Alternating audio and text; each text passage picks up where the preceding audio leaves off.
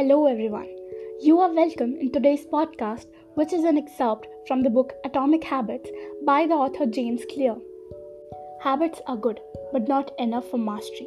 Habits lay the foundation for mastery. In chess, only when the basic art of moving the pieces becomes automatic can a player see the stage of the game.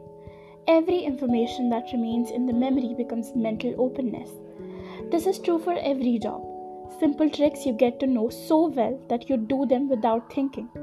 You don't even need to pay attention. That way, you're free to focus on more detailed things. Thus, habits are the backbone of James Clear excellence. However, at what cost do you get the benefits of habits? At first, they increase dexterity, speed, and skill with each repetition. But as habits become automatic, you become less sensitive to feedback.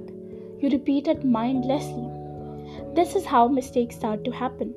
When you start doing it really well in autopilot mode, you stop thinking of doing better.